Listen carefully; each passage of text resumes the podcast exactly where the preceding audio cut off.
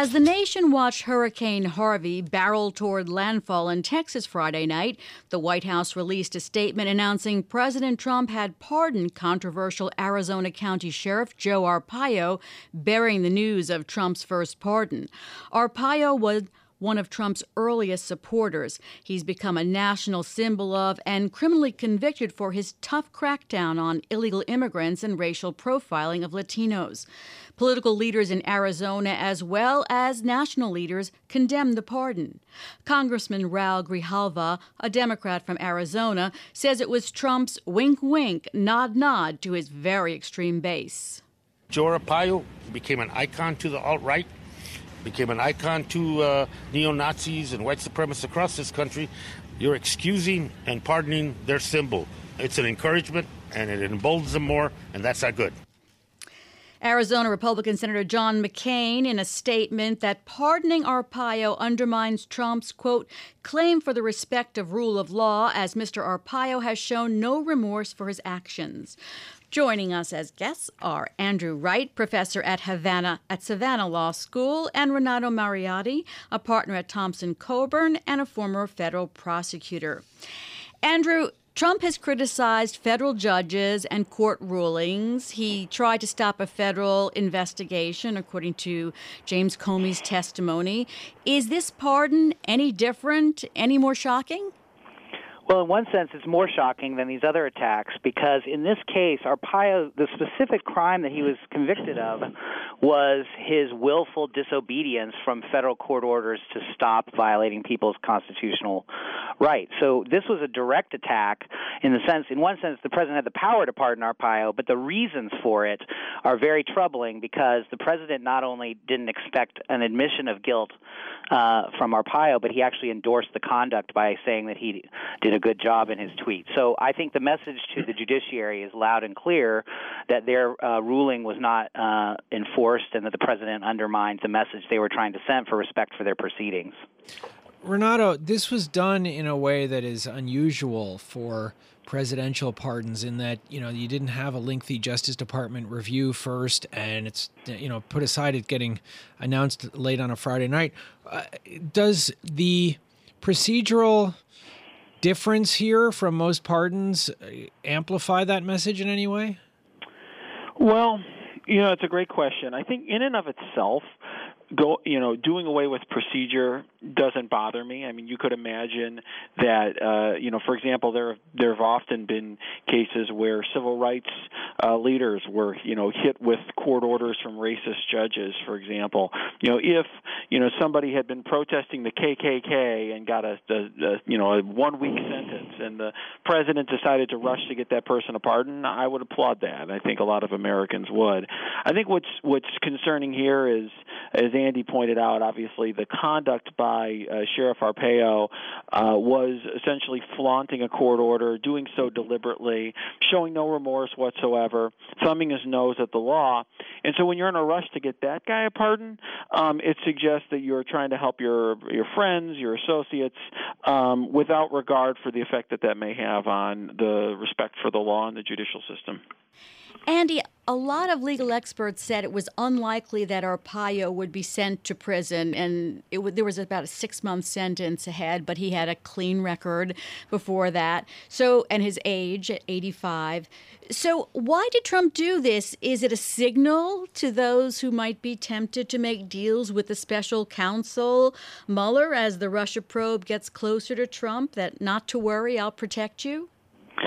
Well, it was certainly a message to what President Trump considers his hardcore base to signal to them his support of one of their heroes, which is unfortunately largely populated by the alt right uh, and white supremacists. Uh, as as it relates to Russia, you know, it's a, it's kind of a dangerous proposition to use this as a trial balloon for Russian um, pardons because in the Russian context, those are self-protective, and that kind of self-dealing makes the politics even worse, as bad as the politics here were.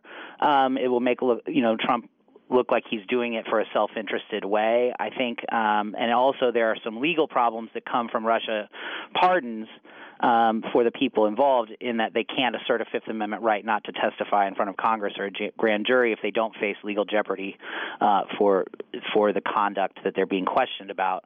So, you know, without predicting Trump behavior, which I think is a fool's errand, I would say that there are certainly uh, some arguments that would suggest that that might even be worse than this. So I wouldn't, uh, you know, if I were lawyers for those people that might be seeking those pardons, um, I would be giving mixed advice to them about the nature of this signal.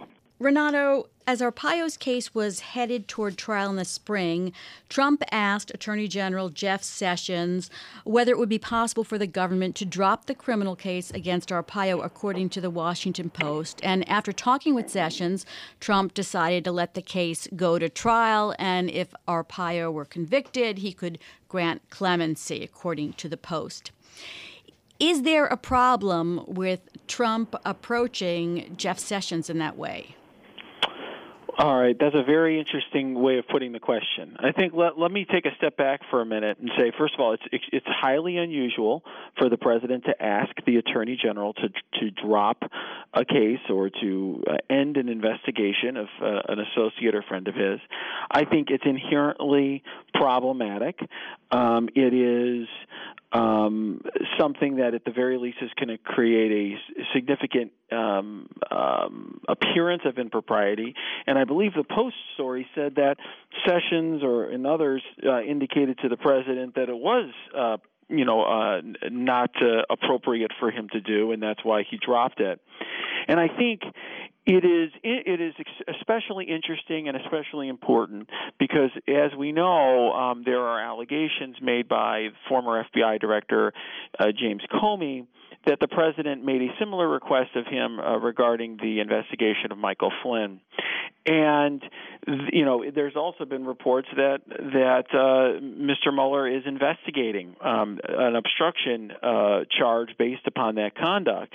Uh, and if I was investigating an obstruction charge based upon the president's uh, statements regarding ending the Flynn investigation or the Russia investigation, this would be a very important data point for me because this gives us a second instance where the president is asking uh, the um, the asking law enforcement to drop a um, investigation of one of his friends, and it brings, uh, you know, it brings to mind, um, you know, the fact that that um, Mr. Mueller is going to have to would have to prove to prove obstruction the president's corrupt intent, and the best way to prove intent is through somebody's words and actions and through their pattern of behavior. So I think that this this uh, incident uh, could be actually very important for Mr. Mueller in his investigation.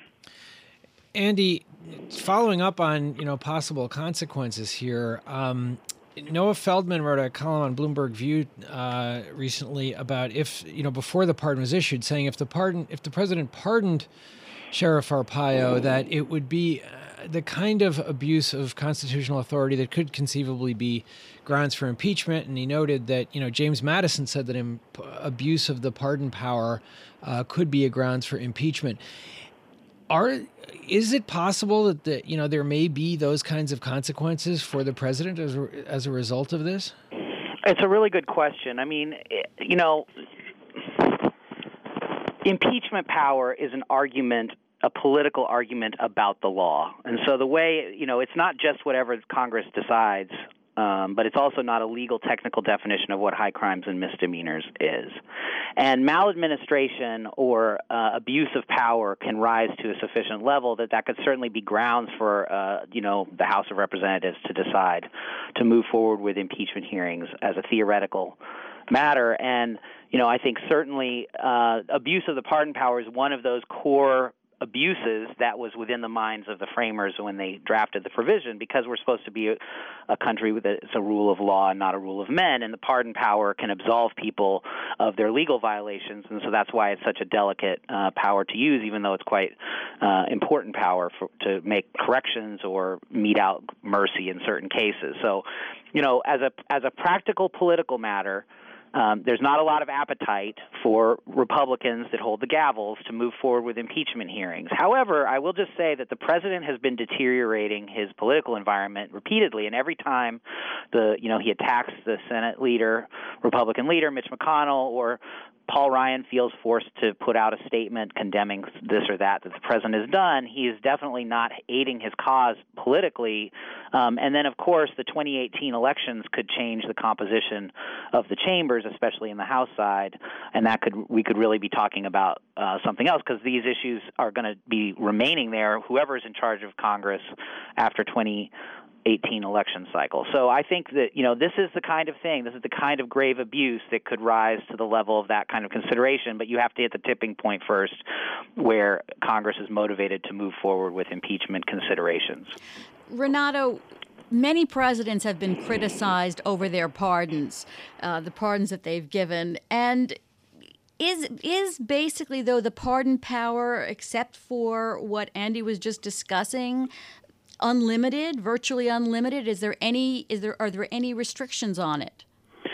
So, as a legal matter, the pardon power is basically unlimited or virtually unlimited. Uh, I uh, wrote a piece for The Hill a couple weeks ago in which I argued that pardoning yourself, uh, I think, would not be uh, permissible um, under the Constitution. I think is just a practical matter. I don't think courts would um, endorse, you know, if that pardon was ultimately challenged in court. I don't really think a court would uphold a pardon where you have a president committing crimes crimes and then pardoning himself. Uh, just you can imagine the potential consequences that that could come if a president could do that. Um, other than that, you know, some sort of absurd result or result that's that you can make an argument from the text that hey, you have to pardon another person. I don't think there's any uh, limit, and I think that you know, r- really the question is what can the president, you know, in terms of pardoning, is what could the president do that that that would cause Congress to take action? Because otherwise, um, the only other argument I've heard about limiting pardons would be, you know, if a pardon was itself part of a scheme to obstruct justice. Thank you both so much for being on Bloomberg Law. That's Renato Mariotti, a partner at Thompson Coburn, and Andrew Wright, professor at Savannah Law School.